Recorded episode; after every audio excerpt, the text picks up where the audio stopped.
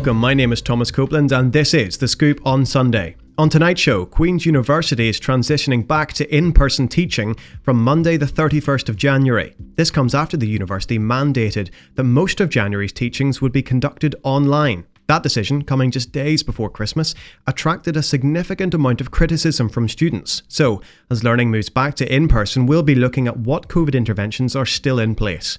Now, draft proposals put to the Northern Ireland Economy Committee this month would see a reduction in university places here, as well as an increase in tuition fees of nearly 60%. That comes as the Department of Economy tries to find ways to make up for a reduction in its budget of over £250 million. We'll be looking at what impact those proposed cuts would have on young people here. In December, Queen's University released its 2021 annual report, which revealed an operational surplus, that's a profit in layman's terms, of almost £25 million. We'll be digging into those financial statements on tonight's show and looking to find out how COVID 19 has affected the university's finances.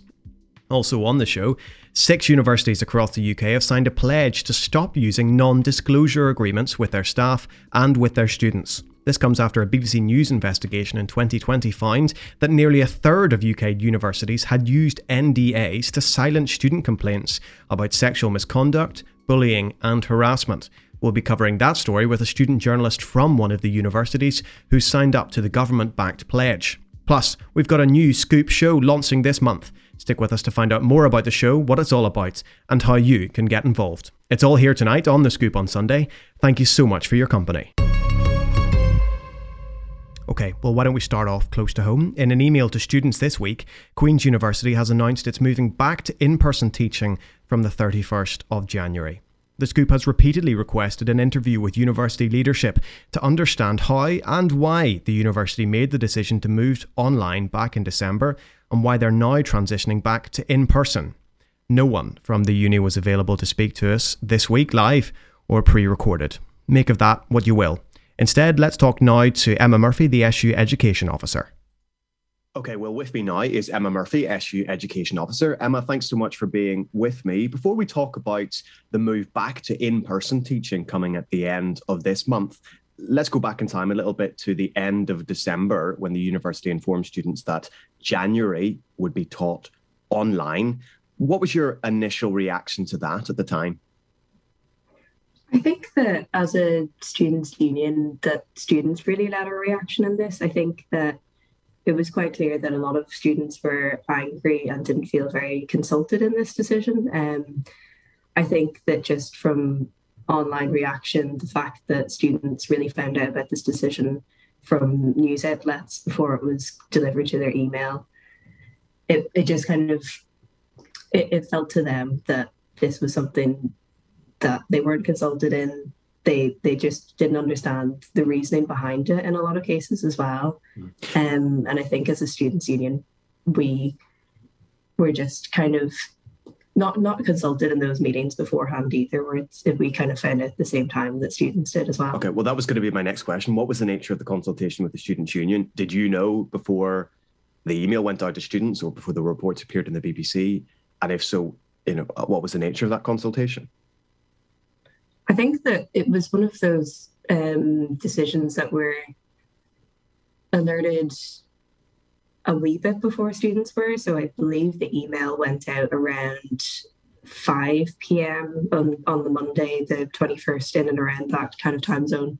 Um, and we did hear a, a, a few hours, kind of days beforehand, but it was something that we imagined had had different reasons behind as well. We we kind of felt that the university is probably following public health guidance advice advice on this. Um, but I think that as as it became clear for January that it was going to be wider COVID cases as well, that that seemed to be the reasoning behind it. So that's interesting. So actually, I mean, in your head, um, because it's important to separate being online in January and the way in which that was communicated to students. Excuse me, the way in which that was communicated to students. Uh, is your bigger problem with the way in which that was communicated to students, i.e., uh, uh some limited consultation, being informed largely through media outlets before um, before being told directly via email? Or is your problem with the fact that the university was online in January at all?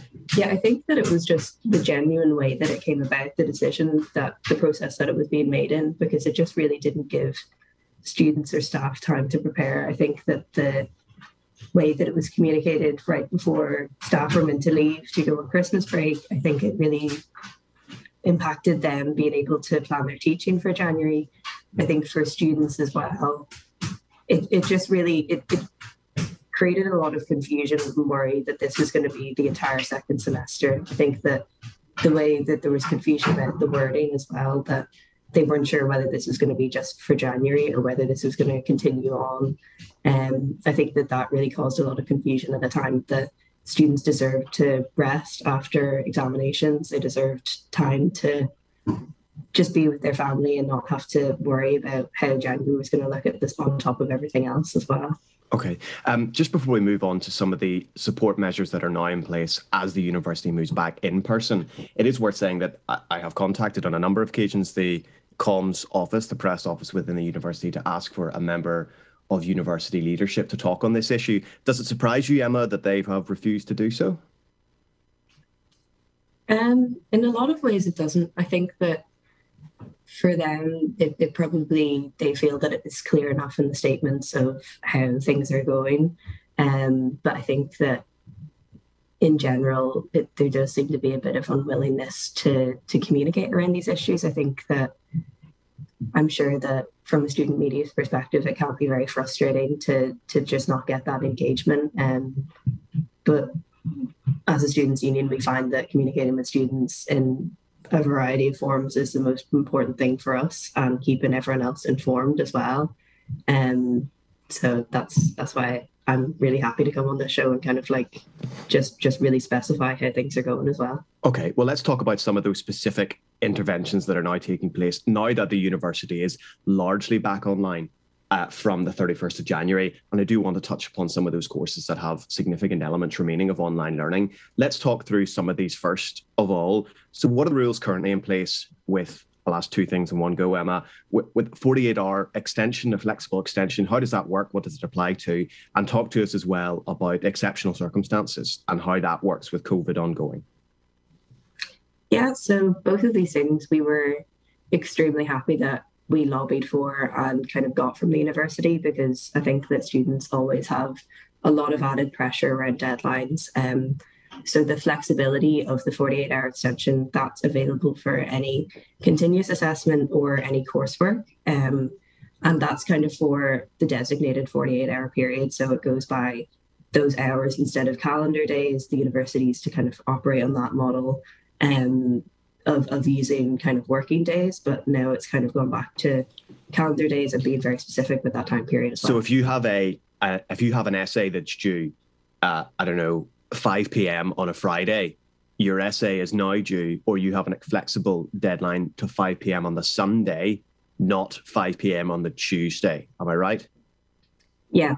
Um, okay. So it's it's one of those cases as well where it's it's something that you don't have to apply for exceptional circumstances for. It's just kind of it waives the late penalty more or less, um, uh, and it's it's for those 48 hours. And the only kind of cases that it doesn't seem to be in place for is for those in person or timed examinations that might be happening online as well.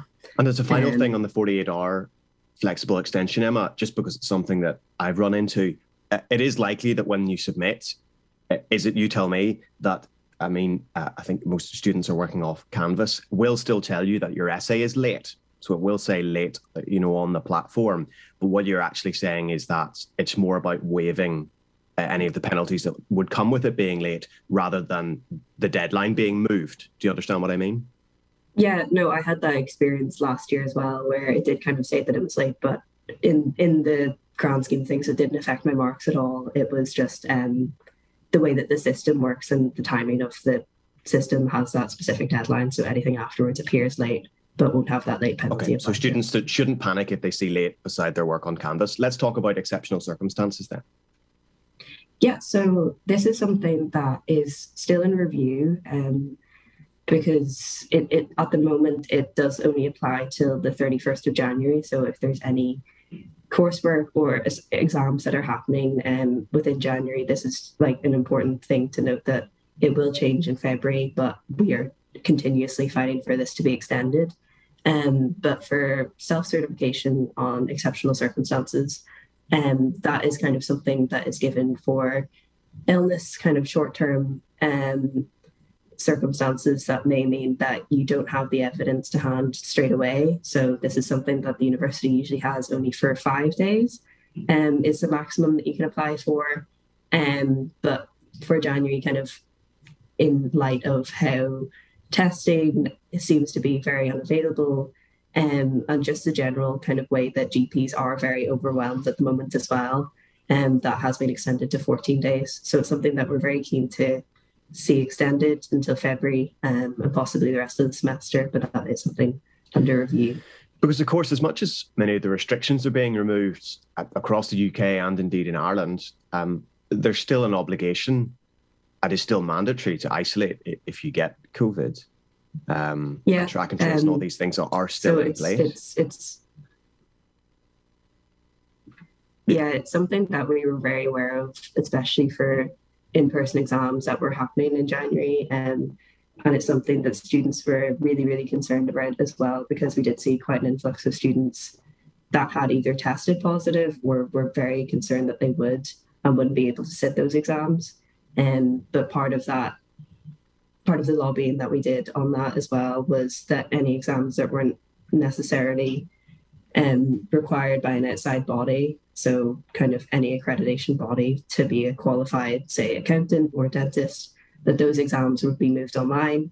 There was only one school exception for that, um, and the university gave their justification for it. Um, we weren't necessarily in agreement with that, but I think that that was something that we kind of were aware of. But that's also something that we acknowledge that the free resit um, for exams as well is very important and, and that's continuing for all of this year, the free resit for exams, Emma. Yeah, I think I believe until the 31st of June. Um, and then especially if there was an exam missed in January due to illness, that the resit attempt, it's it's basically your first sit. So that's uncapped and and is completely um uh, it's completely available to any student that was testing positive for COVID in January as well. Okay, let's talk about two two quick things finally. One, a lot of students may have taken up the the rent holiday that was that was reintroduced for January for university accommodation. How's how, how's that rent holiday coming to an end, and when might students be able to move back into their accommodation and pay back into their accommodation and not pay? What what's what's the status on that at the moment? Yeah, so for that rent break for accommodation, it is until the 31st of January that um, the that way that fee has been waived for. Um, but students can avail of traveling back earlier. They can move back into their accommodation from the 28th um, if they wish, because that's something that we did acknowledge as well, that there's different travel times and that with classes starting back very soon as well, that we wanted students to be able to avail of their accommodation that they have. Um, so I believe the rental fees will be back from the 1st of February. Okay, let's talk a little bit just finally, Emma, about I mean the rest of the term. I, I don't want to hold you as a hostage to fortune, but I wonder what your predictions are for, for the rest of this year. Can you see the university reimposing some restrictions? Uh, is it likely that that we're going to move to to, to a, a, position where more and more learning is coming back online? Sorry, back in person. I want to also ask about some of those courses where there are significant elements of the course that are still taking place online at the discretion of at the discretion of individual schools. Is that something that you would be concerned about going forward? I think that it's important to acknowledge that some elements of online learning is really useful and something that I strongly advocate for is lecture recording, um, for instance, because I think that students really value that resource. But I think that we also acknowledge that the more in person teaching that can happen should happen. I think that for the first semester, I think it was somewhere in around 93 or 95% um, of teaching was conducted in person. So I think that that was really positive for students and something that I'd like to see continue. Um, and then in general, it's it's really hard to predict the future of the pandemic. I think that it's something that the university should take guidance from the public health agency. Um, and I really hope that the decision making process is a lot more inclusive if it does kind of get to those stakes again. But um, at this point in time, it's it's it's hard to see what this semester is like. So I fully acknowledge how stressful that can be for students as well. That just uncertainty around everything as well. Let me just pick up on something you said there, Emma. Did you say that ninety-three to ninety-five percent of teaching had been in person in the last semester? Yeah, um, and I I think that was across the entire university. So yeah. there is variance within schools where some schools did take a majority online approach, some took a majority in person approach, but across the entire board, that was that was what happened in first semester. Wow. Okay. Well, listen, Emma, we're going to have to keep track of this going forward. Thank you so much for giving me some of your time. Emma Murphy, there, education officer at the SU. Well, thank you so much to Emma for talking to me. This is the Scoop on Sunday. The time is 16 minutes past seven. Okay, in December, Queen's University released its 2021 annual report, which revealed an operational surplus, that's a profit in layman's terms, of almost £25 million. With me now is uh, Edward Ferrin, the business and economics editor at The Gown. Edward, thanks so much for being here. No problem. Thank you for having me on the show. Not a problem at all. Let's start off. What is the annual report? You've been doing a bit of digging into it for us. What does it tell us about the cost to maintain the university throughout this pandemic? Well, the report states that COVID 19, of course, has been a major impact, has had a major impact on the university, especially with concerns among students as to whether or not their tuition fees have been value for money. It also reports that the university was the first in the United Kingdom to pause student accommodation rents as the first lockdown hit in 2020. And then, of course, um, it gave students the following semester uh, after the summer to withdraw from accommodation that year. So that overall, that would have saved those students in total around about 2.5 million pounds in fees.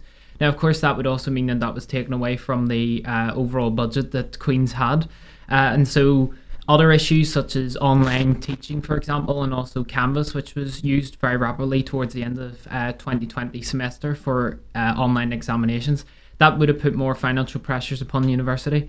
And then, of course, uh, the university provided quarantine catering, for example, to students who were in isolation, for example, in, at Elms in BT1, for example.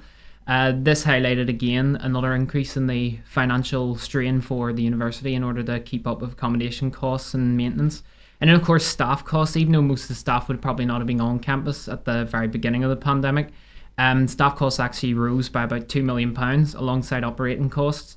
Even if a majority of staff weren't uh, were at home working, uh, the number actually went from 230 million pounds in 2020 to 232 million in 2021. So that's actually probably something that most students wouldn't maybe expect. You'd think that uh, if staff weren't going to be on campus, that might mean there'd be fewer cleaners needed, fewer security guards needed, the kind of the staff that are required to maintain an in-person presence on campus. But actually, what we're saying is that both operating costs and staff costs went up for the university in the last year.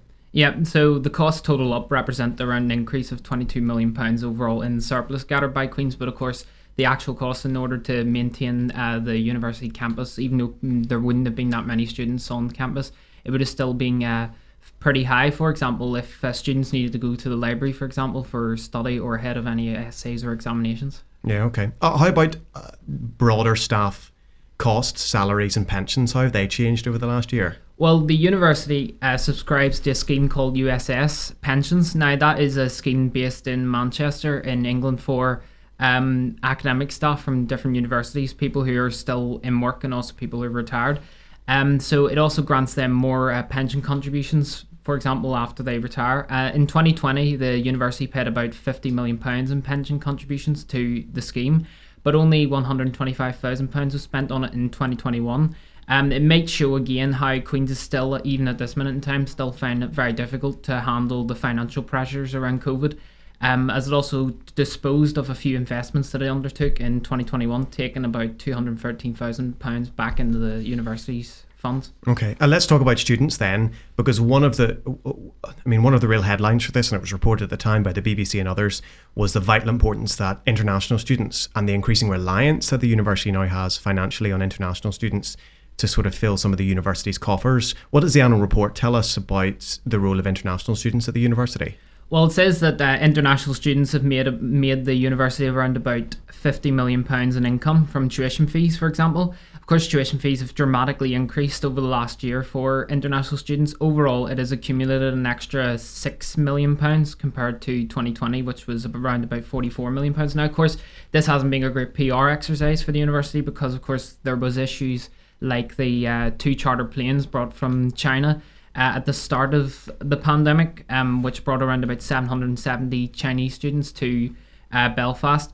And now, of course, also included Queen spending a lot of money to charter a flight, which was around about £16,000 an hour for charter from uh, Qatar, um, Qatar Airways. Um, but overall, uh, tuition fees rose from around about 126 million pounds in 2020 to over 143 million. Now that is also being partly uh, helped by the fact that Northern Ireland students, for example, have to pay slightly more than what they did in the previous year. Okay, yeah, rising with inflation as well, I suppose. Um, and that's interesting. Again, maybe not what students would think. I suppose that's, you know, some students and especially the university might have feared that in the year of the pandemic, you would see a, you know, a collapse in the number of international students that are coming to the university.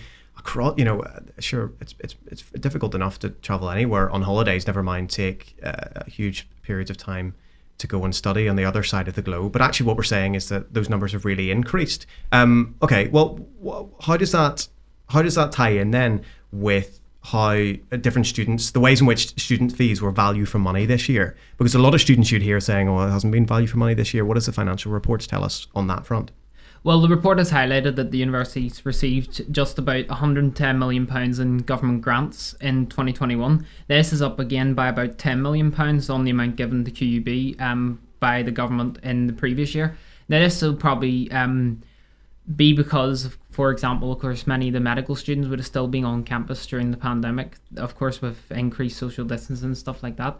Um, so there is still a lot of research going on within the university. There still is a lot of uh, important teaching exercises that happen on the campus, and of course maintaining the library, for example, for students who wish to maybe go and buy and go and get a new book, or for example, loan out one to try and uh, get knowledge for an, an essay coming up or an exam. That is still uh, pretty big, and it still has a huge strain on the on the purse for Queens as a whole. Okay. Um, I want to ask as well something that the scoop has covered before is the vice chancellor's salary uh, has attracted a, a, not insignificant amount of criticism in the past. Uh, there's a rather large paragraph dedicated to this in the financial report. Uh, what does it say? Well, it says that uh, this year, this financial year, um, Ian Greer, of course, the Vice Chancellor, did not earn more or less than what he did the previous year. And this is actually quite interesting because, of course, inflation would probably have played a part in most of the salaries, and that would have meant there would have been probably a slight increase in the amount of money that would have been paid to the Vice Chancellor but it seems that, that as part of the sort of rolling back maybe trying to find some way of saving more money and try to increase the surplus that they got this year, they decided not to increase the salary from three hundred six thousand pounds. Yeah, but I mean it's not an insignificant salary at the moment. But what what that kind of tells us, doesn't it, Edward? That you know a decision has been taken there to maintain that salary at the same level and not to see an increase. Perhaps because the university might be aware of the fact that it's not a great look if if the highest paid officer within the university is getting their already not insignificant salary increased during a pandemic, right? Yep, and of course, also they also have the other issue of 38 other members of the university staff also earning over £100,000, which is that right? doesn't look good, yep. Yeah, okay. Uh, well, okay, Edward Farron, thank you so much for being with us, business and economics editor at The Gown, taking us through the financial reports released by Queen's University in 2021, uh, December of 2021. This is the scoop on Sunday. The time is 23 minutes past seven. Okay, now six universities across the UK have signed a pledge to stop using non disclosure agreements with their staff and their students. Cambridge, Exeter, Buckinghamshire New University, Goldsmiths Keele, and University College London have all signed up to the pledge, which is backed by the government. This comes after a BBC News investigation in 2020, which found that nearly a third of UK universities had used NDAs to silence student complaints about sexual misconduct, bullying, and harassment. With me just before the show is Adam Stanley, student journalist from Pi Media at UCL. Take a listen. Adam, thank you so much for being with us. Give us a bit of a background to this story. What's what's it all about? Yeah, so um, I think it was 150 universities have been asked by the government now uh, to sign a pledge uh, committing to ending the use of non-disclosure agreements um, with staff and students alike. You know, relating to topics such as sexual misconduct, uh, harassment, and bullying and six universities so far have, have signed it, including my university, UCL. Okay, let's yeah. talk about where this story has kind of come from. A BBC investigation a few years ago has really started off uh, where we where we are today, right? Mm-hmm. Yeah. So so the BBC found that um, nearly a third of the NDAs used to silence students um, uh, complaints and such, like you know, on sexual misconduct, harassment, and bullying. Um, they also found that uh, the headline, obviously, is that 87 million since uh, 2017 has been used to as payoffs for um, for staff to sign these agreements. Yeah, absolutely. And mm-hmm. what way do non-disclosure agreements actually work for people who who maybe haven't heard of them before as a notion? Right. So uh, it's not necessarily sort of forced onto anyone, but people uh, are offered to sign this thing, uh, usually or often in exchange for some sort of compensation, some sort of um, protection, maybe, or monetary compensation. Uh, it sort of depends on the case. But once you sign that uh, agreement, uh, you're not allowed to talk about it like publicly at all. So not to colleagues, not on social media, not to the press, anything like that. You have to keep it to yourself. And I suppose part of why this practice has been introduced is because there are some instances in which universities want to use non-disclosure agreements for stuff like the way in which their uh, schools and universities work, and they don't want that those you know methods of work stolen and used by other universities.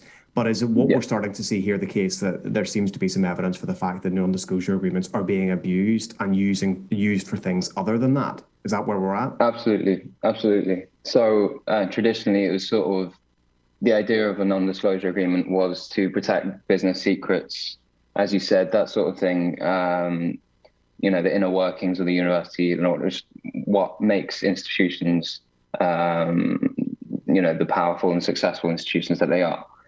Um, yeah, but now it sort of seems that uh, yeah they've been misused a little bit in order to keep people quiet and to keep the press off certain universities um, backs and to keep their sort of reputation intact.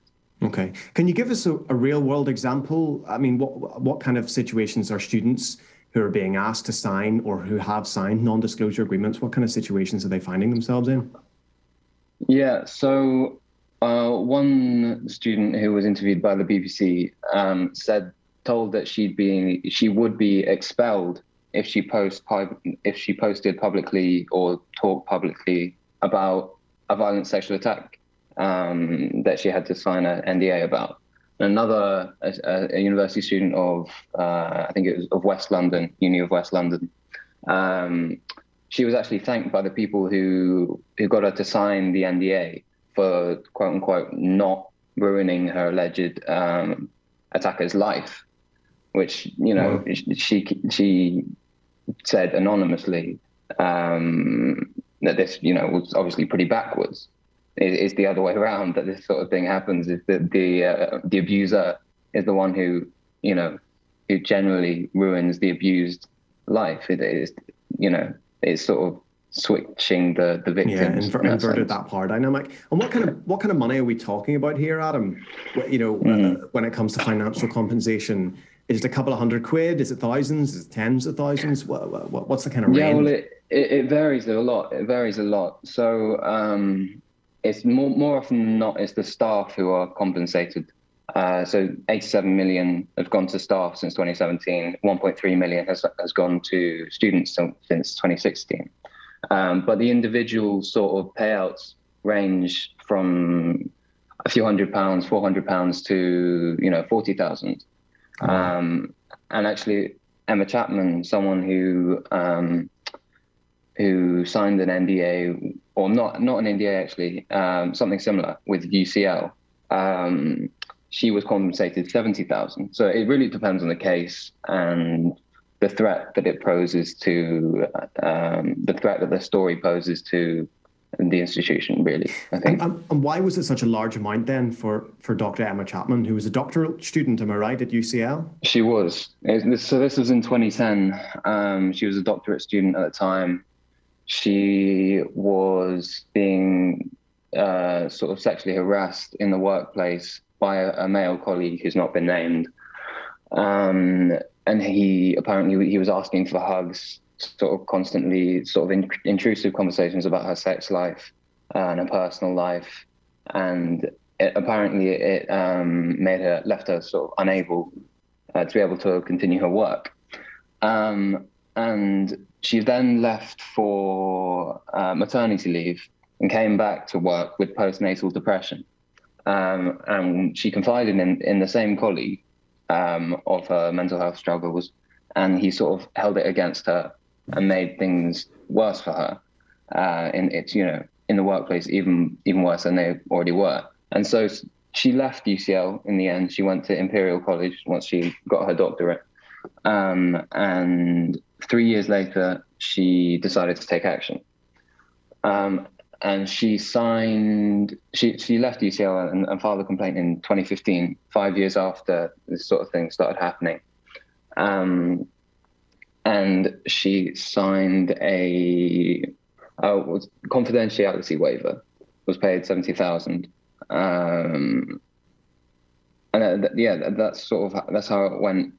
That's how it went, and and she was she she came out and said that she was um, fearing for the safety of her children once they had you know once they had been born and the safety of her family. It seemed very sort of violent, um, mm-hmm. and I suppose because that was such a severe case. That's why the amount was so high.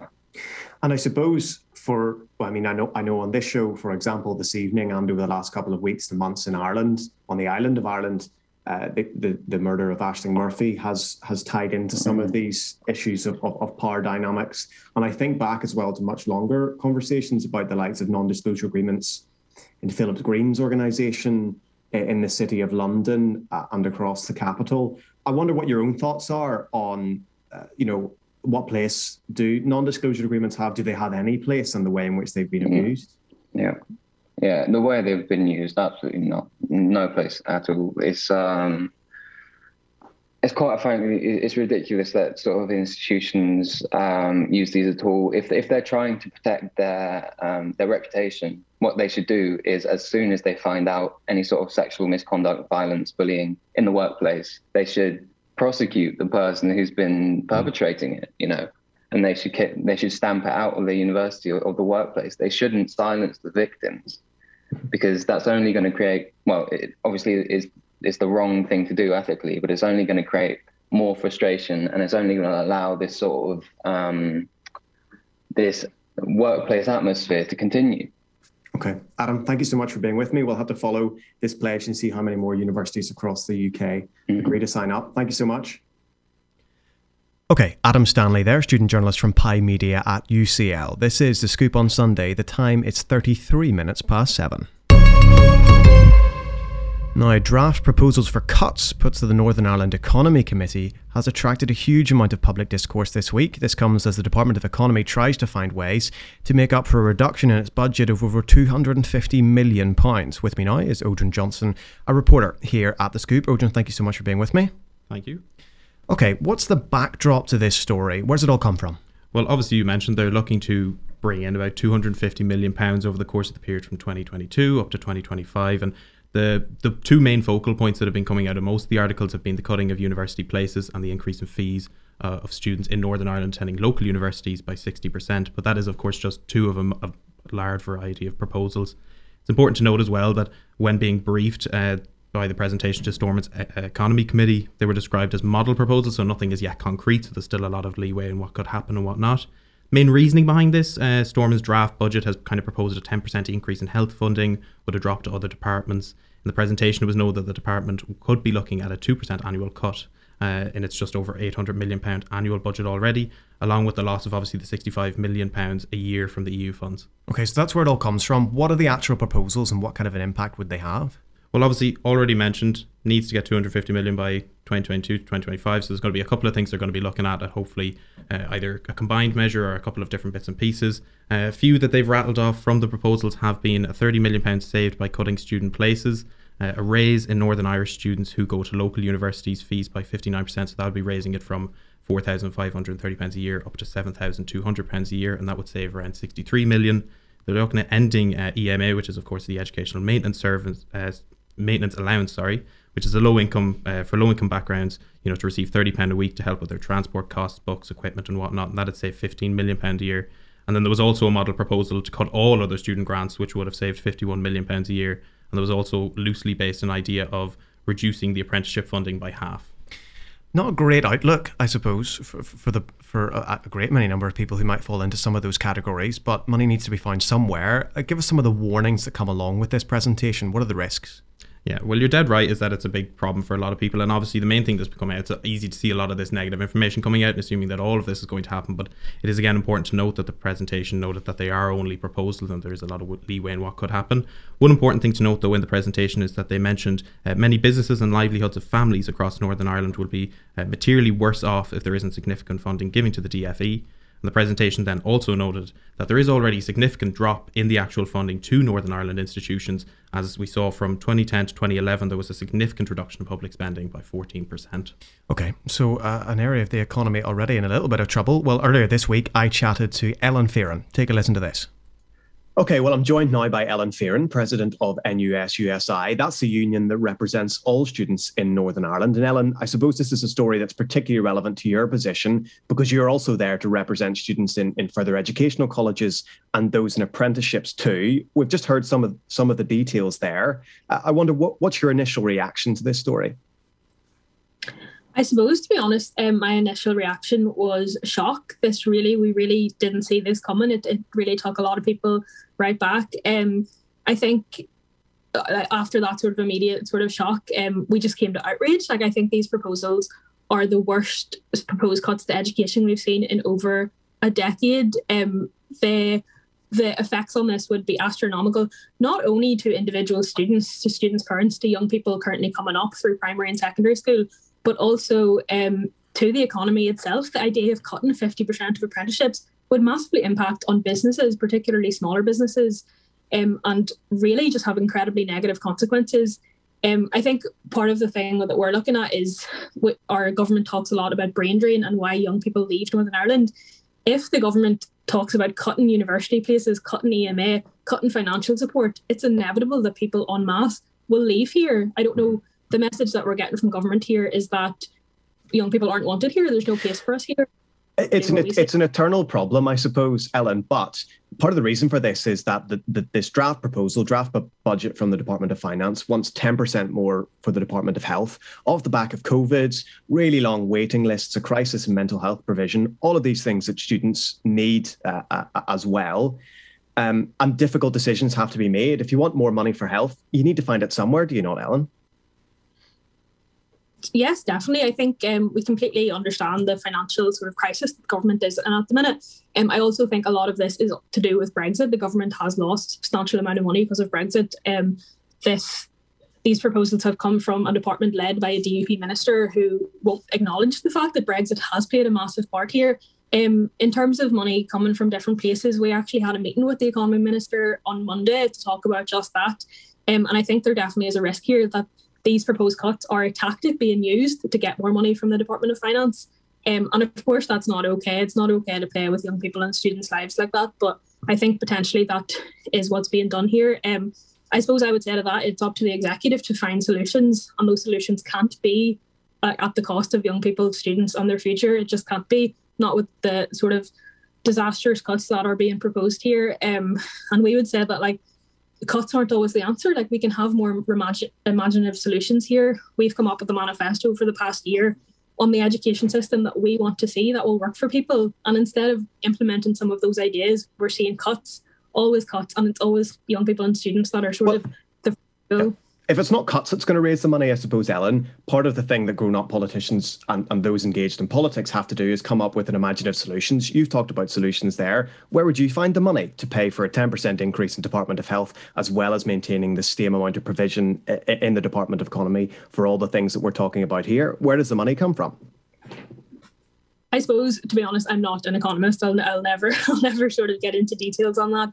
Um, I think it is, it's the job of Stormont to find that, but I think the, cuts to young people and, and students immediately is so disappointing. I think there's a number of avenues the government could could go down. Um, one of which obviously is more money from Westminster. We've lost a lot of money from the EU. Um, Westminster and, and sort that government were sort of the, ones to drag us out of that. Um, so I think more money from skills from Westminster needs to happen. Um, I think again, like, uh, uh like we're obviously a big believer in reimagining our education system. So the student fees situation isn't working at the minute. There's a huge debt bubble there that's actually not helping the government when it comes to finance. It's not helping universities or students or staff. So the the lack of like reimagining that system and like abolishing those fees to come up with a better system instead of raising them. So both raising university fees and cutting places isn't an economic solution. That doesn't make any economic sense whatsoever. So okay. these proposals forward wouldn't actually help the economy, particularly when it comes to apprentices. That is going to have detrimental impacts on, on, Well, let's talk about fees specifically. So the proposed increase is from uh, it stands around four thousand at the moment up to seven thousand two hundred, which is still around two thousand pounds less than students in GB pay. What's so wrong with students in Northern Ireland paying still less than what students around the rest of the UK pay? I think um, for us, it, it, it really comes down to the fact that like students and young people still aren't being invested in and our futures aren't being invested in. In, in return, students are expected to pay more for a service they're getting less out of because universities are continually seeing their teaching grants cut.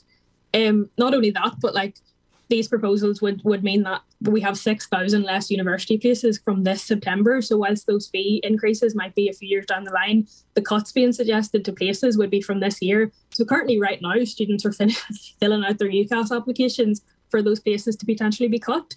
That is a straight message to students that that you're not wanted here. So again, the the, the sort of proposals coming forward don't make sense because yeah. while you can while you can raise fees, if you're cutting people's access to study here, to stay in Northern Ireland and put money into our economy. Okay. Well, let, us park that issue to do with places because I want to come back to that because it does feed into this wider issue to do with the brain drain, and that's something that uh, it deserves a lot more discussion. On, on, on the increase in fees specifically, I mean, over a third of students from Northern Ireland voluntarily decide to go to GB and pay higher fees. They decide to do that. So clearly, it's not a massive disincentive for students to be paying higher fees. So are you saying that it, uh, would you be more happy with an increase in fees than you would be with a reduction in the number of places? We, we wouldn't want to see either of those options. I think again, I know that I know that proposals have to be made, but cuts to young people and students' futures. Young people and students are the future of this economy. So again, it just doesn't make sense to me. Um, in terms of an increase in fees specifically, um, I obviously we're the National Union of Students. I don't agree with tuition fees. I, I think that that economic model is an experiment that has not worked out. Um, and it, it actually isn't contributing to the economy because it's just creating a debt bubble that is going to burst. Um, but on the increase in fees, again, as you say, like a third of students already decide to leave here, or, or, a third of young people. If fees are risen to the extent that they are in the UK or just below that, that's just going to increase and people are going to leave. Okay, so oh, hold on. So if, if a third of students voluntarily at the moment decide to pay 9,000 elsewhere, then surely, I mean, why would it make any difference? If students at the moment are deciding they want to pay less by not staying in Northern Ireland, why wouldn't they continue to do that if they're still having to pay £2,000 less to stay in Northern Ireland? Apologies, yeah, no, I, di- I didn't get into, I didn't explain that properly. So I suppose like part of the, when we look at the reasons, there's a, a bunch of reasons that why the brain drain happens. Um, tuition fees come into that slightly, but there's numerous reasons, obviously, why students decide to mostly go to England or Scotland, sometimes down south as well. And that's to do with cultural reasons. That's to do with sort of the opportunities available to here, either via university courses or job prospects, whatever it might be. There's loads of reasons why people decide to go to England. Those reasons will stay there. But like part of the reason why a lot of students stay here is because of lower fees. So if those fees rise even more, it creates less incentive again for students to stay here. So again, there, there's a bunch of factors that are why students leave in the first place, but those factors will remain and there'll just be a bigger incentive. Okay, what is so wrong with students? Um, uh, students in Northern Ireland don't have to start repaying their loan until they earn nineteen thousand pounds. You talked about how you disagree with a wider system of, of, student finance in Northern Ireland, and it's not dissimilar across the rest of the UK. Um, what's so wrong with students paying what is not actually really a debt, but more more of a student contribution system on, on potential future earnings? According to the IFS, only what is it, 17% of students will ever pay back their full amount of loan. Is that really a disincentive to students to go to university? Is it not the case that you're framing of it as a ma- major debt that hangs over students? Is that not the bigger disincentive? No, I, I would disagree with that. Um, I think so. I think when we talk about tuition fees from our sense, it is obviously about sort of the I think there's a few different elements to it. Um, from our perspective and from the perspective of many students, um, it's or like the sort of ideolo- ideological reason behind it is that like education should be free at the point of access. When we talk about like the likes of climate change coming up, when we talk about all the economic problems we're facing, there are many students priced out of education because of the current system. And I'm not even talking about the sort of average. How, how are they priced out of the current system? How are they priced out of the current system?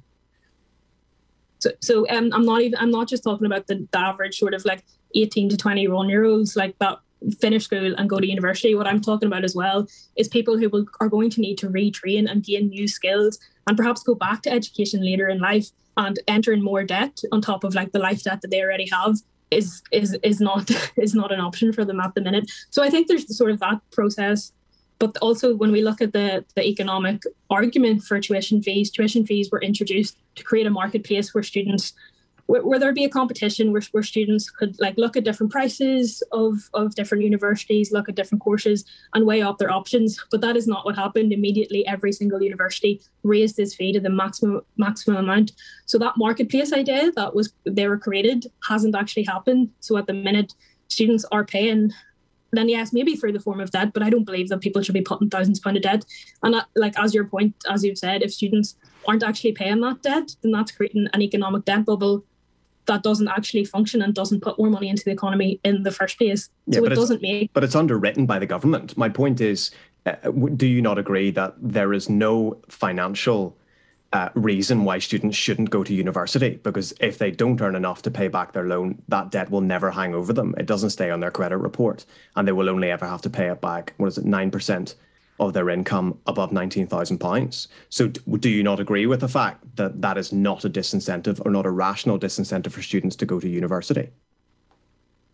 I, I know I don't agree with you. We have I don't have it to hand, but we do have research that says that particularly working class students will look at university, look at the prices, and be like, "That's not an option for me." Particularly because of like the other like hidden cost of education, accommodation, all of that sort of stuff that students have to pay for, um, including fees. So I, I completely get where you're coming from, but um, I don't think that's the reality of it whatsoever. And my okay. biggest argument is that it's not actually raising revenue. The government isn't benefiting from this tuition fee system in the first place.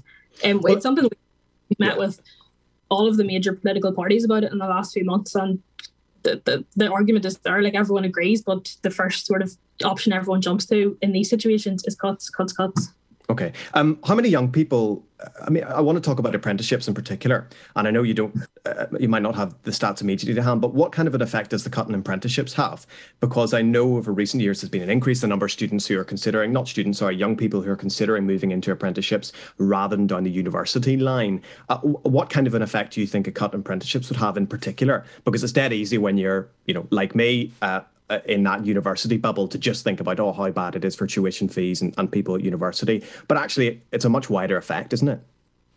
It definitely is and i'm, I'm glad to hear your reason to be honest because it's something that it, any like sort of media headlines that we've had about this have just been about tuition fees. But for me the the likes of like cutting EMA cutting apprenticeships by 50% hits a lot harder and makes very little economic sense as well. Um cutting apprenticeships by 50% will have a massive impact on young people, particularly in working class areas, particularly in further education, who want to go down that route. When we look again at we our government talks so much about the future of skills, building a skills economy, building an economy that's ready for climate change. Apprenticeships are the ones that build those systems. They're the sort of like lifeblood of the economy, if you will. Like they are the ones who are being employed in small businesses, being employed in larger businesses as well. Um, so stopping it, it, it is it's something that we are so taken aback by because it doesn't make any sense. We've actually um, looked at sort of government strategies globally, particularly across Europe, and no one, even in the rest of the UK, Scotland, Wales, even England, no one is talking about cutting apprenticeships. People are talking about increasing apprenticeships because of the way that they contribute to the economy and are economically effective. Um, we have spoken to apprenticeships across the Northern Ireland in the last few days, and immediately they're like, right, am I going to go to, to down south? Am I going to go to England because I'm not staying here? That's the impact that this is going to have a sort of final question, Ellen. I suppose you said you've been engaging with the minister over the last couple of days, and worth saying also and reiterating that these are proposed cuts and they haven't been decided upon, etc., etc. A pinch of salt. But in your conversations with the minister, one, what's your big message to the minister been, and two, what sort of a reaction have you got from the minister to these proposed cuts? Um, I'm going to answer that in the reverse order. Okay, yeah. So the reaction that we had from the minister um, the minister is very adamant that he does not support these proposals, um, that he does not want to see these proposals happen, but that the Department of Finance have put him in this position and put his department in the, this position. Um, again, I do think that it, there there's a chance that this is a tactic being used by the department. Um, these proposed cuts to get more money from the Department of Finance. I suppose our message to the economy minister is that that's unacceptable. I don't think any single person in the assembly, in the executive, civil servant, whoever it might be, should have looked at these proposals and thought this is okay. This is going to have a positive impact on the economy, on our young people, on our students. Um, we see this very much so as an attack on young people, an attack on our generation coming up through the ranks now, um, and we need to see these proposals refused. Okay. Um, a final question. You said uh, uh, what what is unacceptable about the minister for the economy uh, objecting to, to, these cuts from the Department of Finance. What do you mean by that? So I, I suppose what I mean by that is that um, these proposals have been sort of brought to the public domain. Domain. We've had students, young people, parents onto us, terrified how this is going to impact them. I I think these proposals are somewhat of a fear tactic that is being used, but also by, by who do you think? By who do you think is using them as a fear tactic? The economy minister. Okay. Um, but but I don't I don't think that I, I think that the list of proposals, when you see how extreme they are, when you see when you look at them rationally, they don't actually make they, these wouldn't like make the cuts that we need to see. It doesn't make economic sense that they should have been brought forward in the first place. I think if this was a, a reasonable thing that they thought was the only solution, they wouldn't have brought these forward. So that's what I mean when I Okay, so just to clarify, sort of what your your suspicion is that these are proposals that have been voiced by the uh, the Minister for the Economy and then objected to by the Minister of the Economy for the purposes of leveraging leveraging the Department of Finance to get more money. That's that's what your suspicion is. That that's my suspicion. I I fear this is a tactic, and um, young people and students are being put on the chopping board effectively. Okay, Ellen, thank you so much for talking to me. I appreciate it very much. Okay, well, that was Ellen Fearon, president of NUS USI, talking to me earlier this week. This is The Scoop on Sunday. The time is eight minutes to eight. Well, with me now is Kirsty King, Deputy Editor of Culture here at The Scoop, and soon to be the host of one of our latest shows, our newest show. Before we get to the, that, though, uh, Kirsty, there's an editorial up at the moment, put up this evening by The Scoop. Tell us a little bit about what's in there. Yes, so this article um, is just following the um, tragic uh, death of Ashling Murphy in County Offaly um, last week. And I think this is a story that everyone is still trying to process. And I think our heart go out to her family and friends at this time. Um, but following Ashling's murder, uh, women everywhere have been sharing their fear and their anger about what's happened, and uh, they are rightfully asking what is actually being done to stop this from happening around campus and in wider society. And of course, the Students' Union are doing great work in this area, um, which they speak about in the article. Um, but we really wanted um, with the article to stress um, the important everyday role of men uh, in this issue. Um, so the importance of men becoming active allies, uh, for example, listening to women's concerns, um, calling out others for misogynistic comments, um, and also not engaging in victim blaming. Um, and I think some people may argue that things like, say, casually misogynistic comments or jokes aren't the same as being physically violent towards a woman. But we would argue that if casual misogyny is a continual occurrence in everyday society, this in itself feeds into a culture which enables certain people to deem gender-based violence as acceptable. So I think with this article, what we're trying to say is it's making that connection that is vitally important. Yeah. And what type of voices have you got in that article? And, and what kind of the messages do you think you're getting across from those who've contributed to that? Yes, so we've had a really great range of students get on board. Um, so we've had uh, Yi Kang Chu, who was um, QUB Student of the Year at the SU Awards last year. Um, and he has actually um, he said himself in the article that he knows women, um, female friends and peers who were the victim of um, sexual harassment and um, violence uh, while he was at Queen's. Uh, and he has said um, that it's very important to be an active bystander.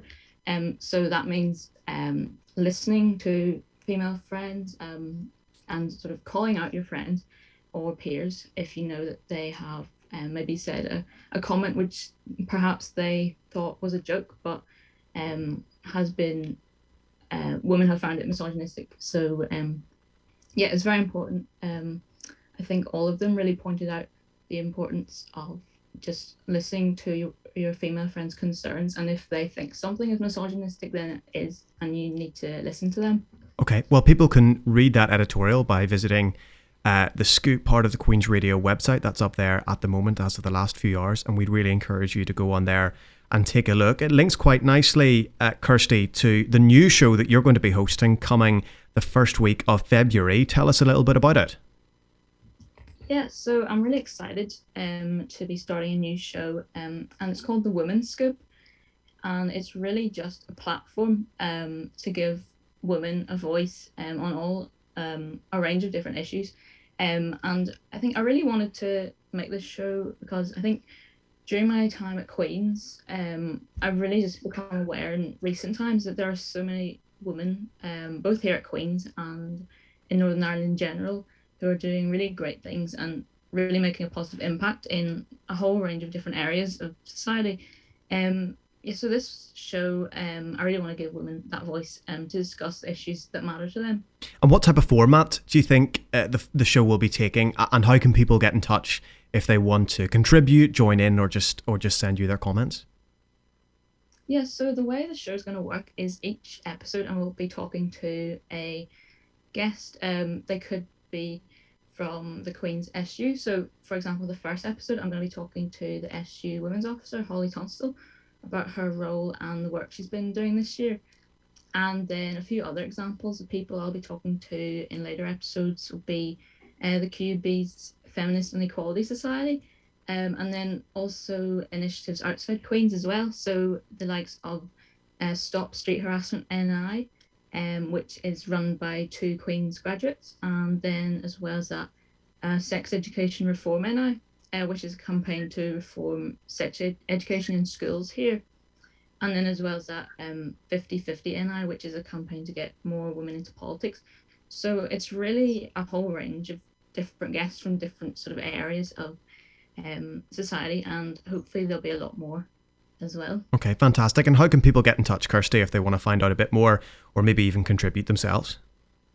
Yeah, so if anyone is interested in getting involved, um, just email the scoop at queensradio.org and I'll get back to you there. Fantastic. And you can get in touch via all our social media as well. Kirsty King, it's two minutes to eight, so we're going to need to leave it there. Deputy Editor of Culture here at The Scoop and soon to be host of our latest Scoop show, The Women's Scoop, coming to wherever you get your podcasts first week of February. This is The Scoop on Sunday. The time is two minutes to eight.